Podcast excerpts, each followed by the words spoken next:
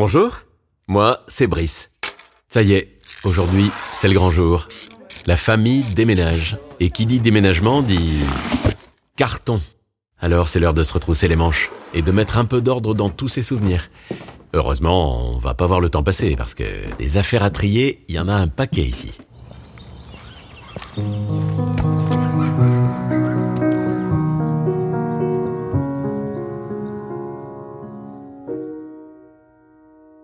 Ici, c'est les Hauts de Terre-Noire, où j'ai grandi.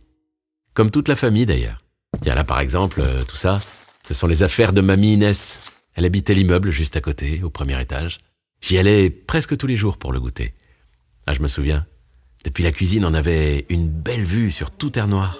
Tout ça pour dire que c'est le cœur serré qu'on fait le tri. Avec ma petite sœur et mes parents.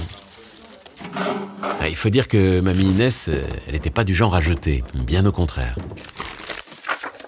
Bah tiens, regardez ça par exemple. Ça c'est une vieille photo d'elle, à côté de grand-père. Regardez, comme ils sont beaux tous les deux. Un grand sourire aux lèvres, étendu sur le gazon avec des immeubles en fond. Au dos, on peut lire la date. Cité neuve 1961. C'est l'année où le bâtiment B de ma grand-mère a été construit.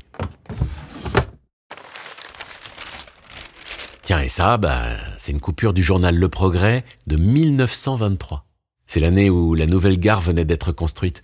Mamie Inès devait avoir tout juste 16 ans.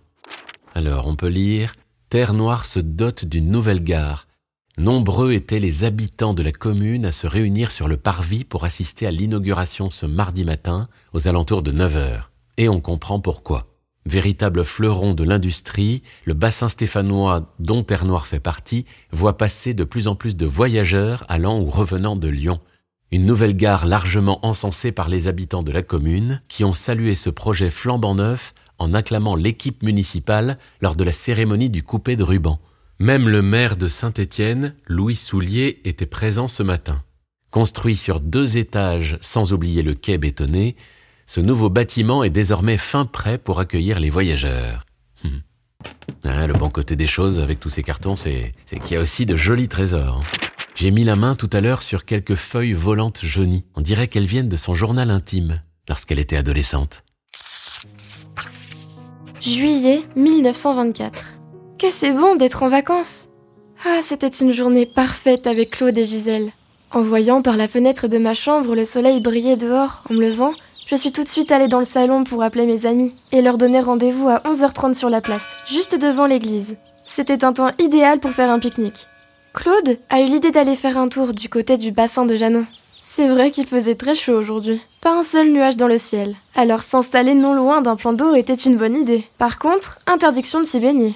Oh, c'est dommage. J'aurais bien piqué une tête pour me rafraîchir. Gisèle avait ramené des limonades. Elle avait même pensé à la nappe. Moi, je suis allée chez l'épicier pour acheter quelques abricots en guise de dessert. L'après-midi est passé à une vitesse. Maman m'avait donné la permission de 16h30.